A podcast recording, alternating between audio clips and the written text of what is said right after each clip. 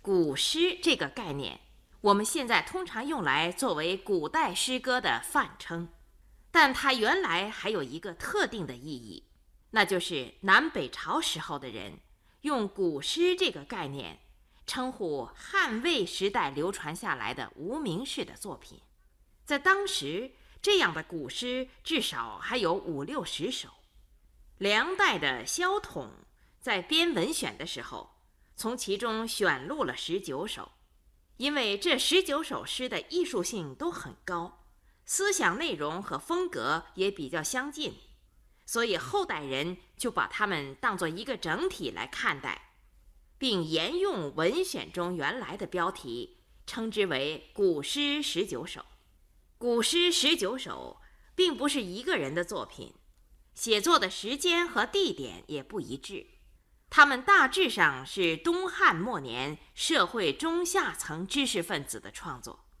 至于作者的确切姓名，现在已经无法考察了。《庭中有奇树》这首诗写的是一位妇女对远行的丈夫深切的怀念之情。在古诗十九首中，像这类描写夫妻离别、相互思念的题材占了很大的比例。这是因为汉代的读书人为了求取功名富贵，走上社会政治舞台，常常离乡背井，四处奔走，到京城以及州郡官府的所在地去求学或者求官，这就造成了夫妻别离，人各一方。也许当他们仕途顺利的时候，内心的离愁别绪。往往被政治上的得意以及对实现抱负的追求和渴望所冲淡或者掩盖了。然而，在政治状况异常黑暗、社会景象极为动乱的东汉末年，政治权力被豪门贵族所垄断，出身显贵的人尽管一无所能，却可以轻易地取得高位。而出身门第较低的知识分子，即使满腹才学和抱负，也难于施展。在这种情况下，由于离乡背井、亲人隔绝而产生的痛苦，就显得格外突出了。因此，古诗十九首中所表现的离情别绪，可以说曲折地反映了当时的社会状况。特别是下层知识分子的思想苦闷。《庭中有奇树》这首诗，虽然是从妻子怀念远行的丈夫这个角度来写的，但诗的作者并不一定就是诗中的主人公自己。他所表现的思想情绪，和上面所说的整个古诗十九首的社会背景也是一致的。这首诗的题目就是诗的第一句。我们知道，古代的诗歌最初都是不专门标题目的，后人收集整理这些诗的时候，就拿诗歌的开头几个字或者一句作为题目。《庭中有奇树》这首诗一共八句：“庭中有奇树，绿叶发华滋。”攀条折其荣，将以慰所思。馨香萦怀袖，路远莫致止。此物何足共？但感别经时。我们可以把前后四句各作为一个段落来看。奇树就是家树，美好的树；华就是花字，发华滋。是说花开得很繁盛，荣也是花的意思。为了避免重复和单调，所以前后两句选用了不同的字眼儿。将以慰所思的慰，就是遗留的遗，这里读慰是赠送的意思。四句诗描写了这样一幅图景：在春天的庭院里，有一株佳美的树。在满树绿叶的衬托下，开出了茂密的花朵，显得格外生气勃勃、春意盎然。女主人攀着枝条，折下了最好看的一枝花，要把它赠送给日夜思念的亲人。古诗中写女子的相思之情，常常从季节的转换来发端。因为古代妇女受到封建礼教的严重束缚，生活的圈子很窄小，不像许多男子那样，环境的变迁、旅途的艰辛都可能引起感情的波澜。而这些妇女被锁在闺门之内，周围的一切永远是那样沉闷而缺少变化，使人感到麻木。唯有气候的变化。季节的转换是他们最敏感的，因为这标志着他们宝贵的青春正在不断的逝去，而怀念远方亲人的绵绵思绪却仍然没有尽头。庭中有奇树，绿叶发华滋，攀条折其荣，将以慰所思。这四句诗写得很朴素。其中展现的正是人们在日常生活中常常可以见到的一种场面，但是把这种场面和思妇怀远的特定主题相结合，却形成了一种深沉含韵的意境，引起读者许多联想。我们想象，这位妇女在孤独之中思念丈夫，已经有很久的日子吧？也许。在整个寒冬，他每天都在等待春天的来临，因为那充满生机的春光总会给人们带来欢乐和希望。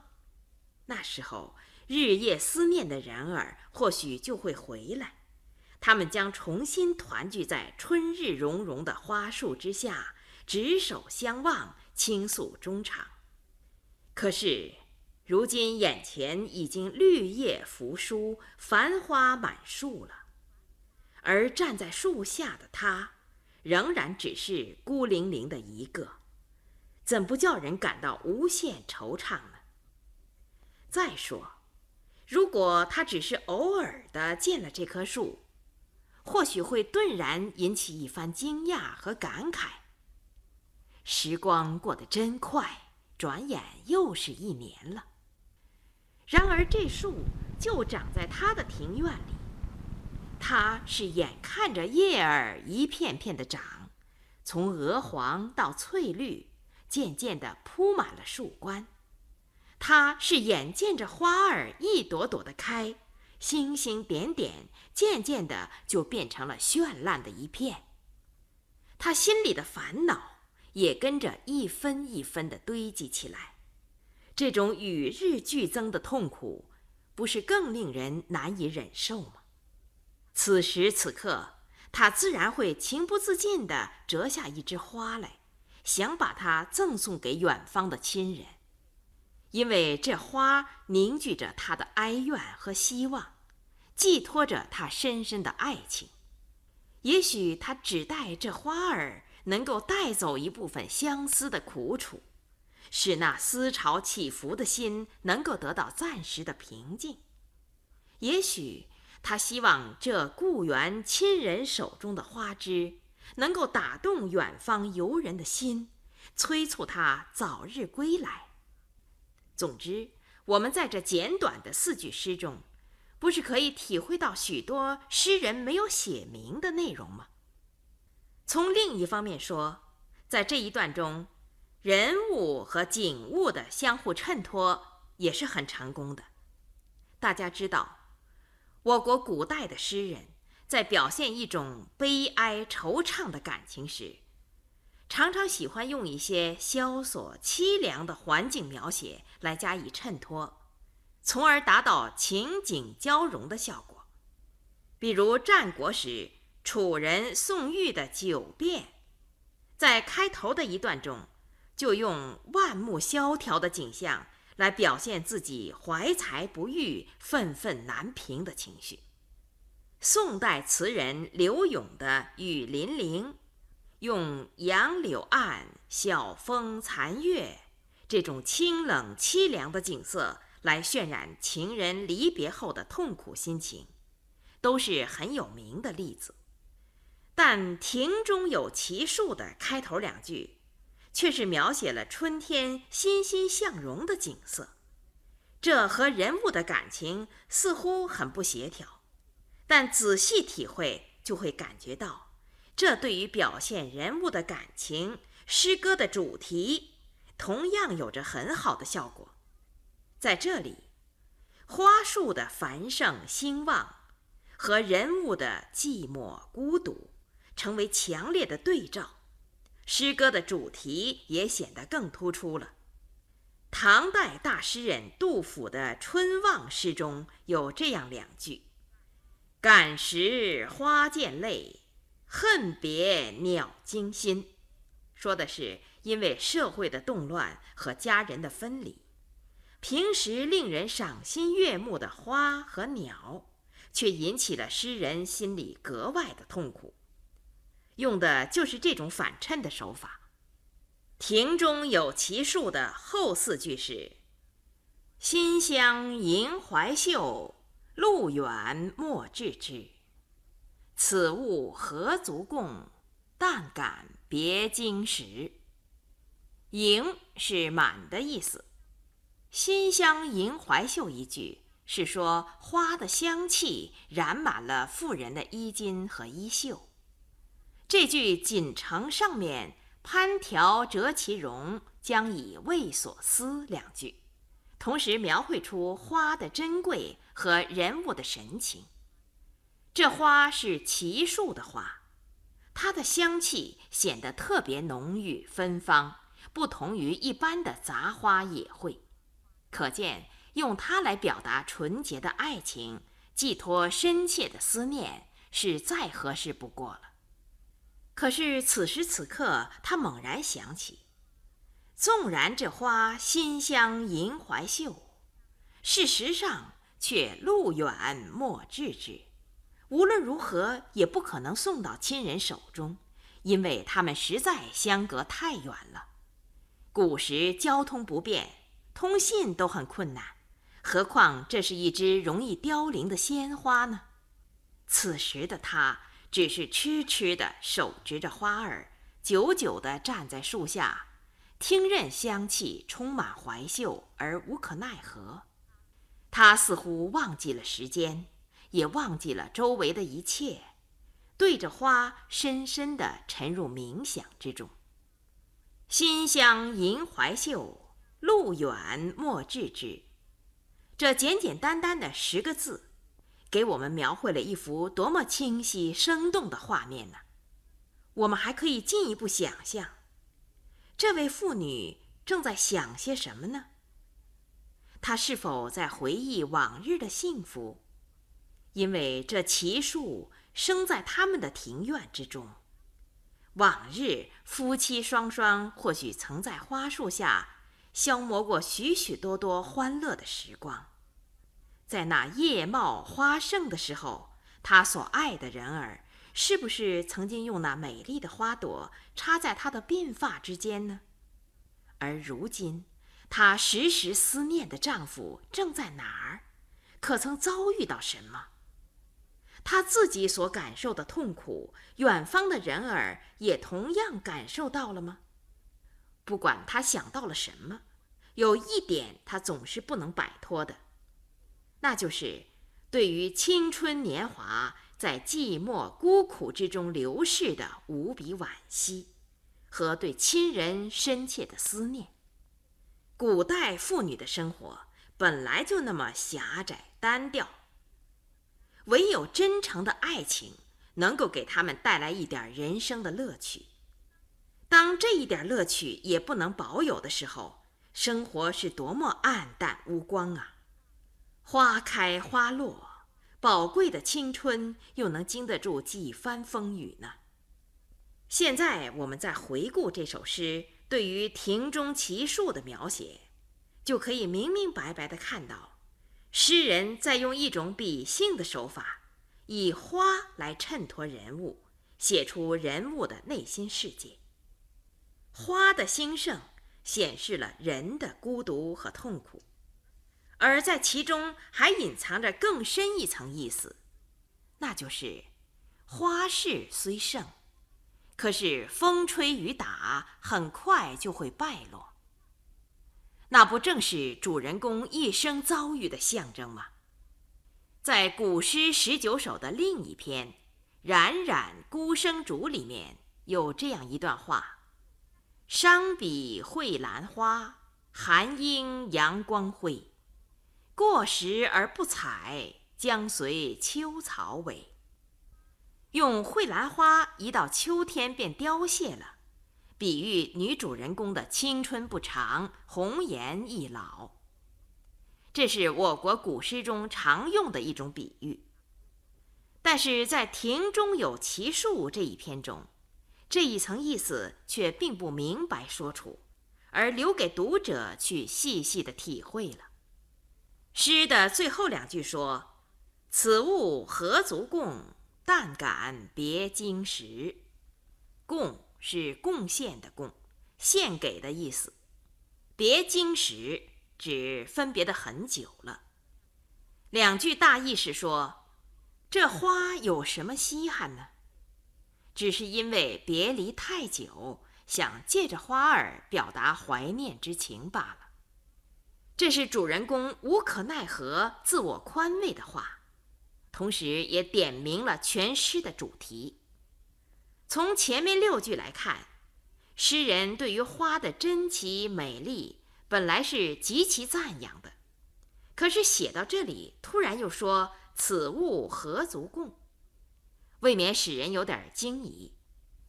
其实，对花服下先意的一笔，正是为了后扬“但感别经时”这一相思怀念的主题。无论说花的可贵还是不足稀奇，都是为了表达同样的思想感情。但这一抑一扬，诗的结构就有了变化，最后结句也显得格外突出了。诗写到这里算结束了，然而题外之意仍然耐人寻味。主人公折花，原是为了解脱相思的痛苦，从中得到一点慰藉，偏偏所思在天涯，花儿无法寄达。岂不是平白又添了一层苦恼吗？真是无可奈何，更加无可奈何；相思怀念，更加无法解脱。这首诗从全诗来说，有几个艺术上的特点是值得注意的：一是它的含韵，通篇写女子相思的痛苦，但表面却毫无凄凉悲哀的词句。就连最后一句点题的话也是平平淡淡的说出来，他的深厚的思想内容和人物感情，全都埋藏在一系列形象和细节的描写中，让人们去感受、去体会。这样，短短的八句诗就可以引起读者丰富的想象。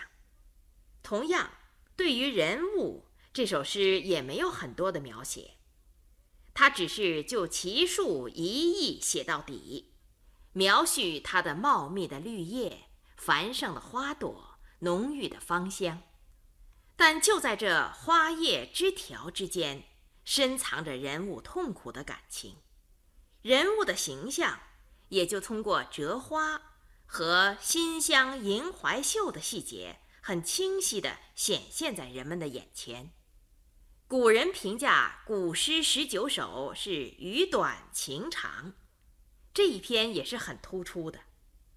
语言的精炼含蓄是诗歌艺术的重要特征，也是中国古代诗歌的优秀传统。这好比沙里淘金，花中酿蜜，让人们在简短的诗篇中得到高度的艺术享受。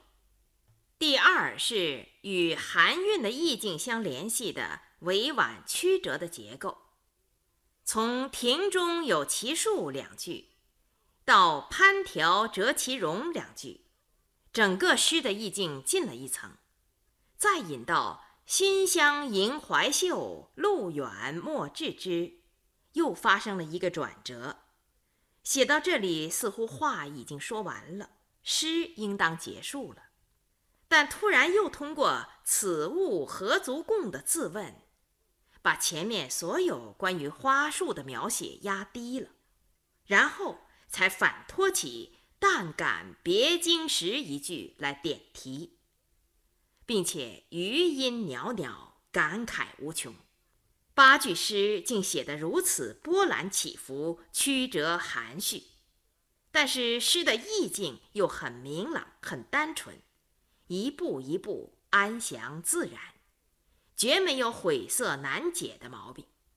难怪古人对古诗十九首要发出一字千金的赞叹了。第三个特点是，诗歌的语言非常朴素自然。我们在相隔两千年的今天去读它，依然感到这首诗是明白流畅的。这是因为诗人向民歌学习的结果。我们知道，汉代的文人主要是写那种专门堆砌辞藻、枯燥无味的赋，后来因为乐府民歌的影响，才引起文人的模仿。古诗十九首。就是东汉末年的文人向民歌学习而发展到成熟的五言诗，所以他们保持了民歌的朴素自然的风格。不过，在学习民歌的基础上，文人的创作在语言上又有自己的特点，那就是更加精炼、细致、贴切，艺术上又提高了一步。这在文学史上也是普遍的现象。我们欣赏这首诗要注意的是，这首诗所表现的思想感情是封建社会的妇女在她们所处的特定环境下产生的。从历史的角度去看，主人公对爱情的坚贞不移可以加以肯定，但那种惆怅伤感的情调却不值得我们去赞赏和模仿。最后，让我们把“庭中有奇树”全诗朗读一遍：“庭中有奇树，绿叶发华滋。攀条折其荣，将以慰所思。馨香萦怀袖，路远莫致之。此物何足共？但感别经时。”刚才介绍的是古诗十九首中的一首《庭中有奇树》，骆玉明写稿，林如播讲。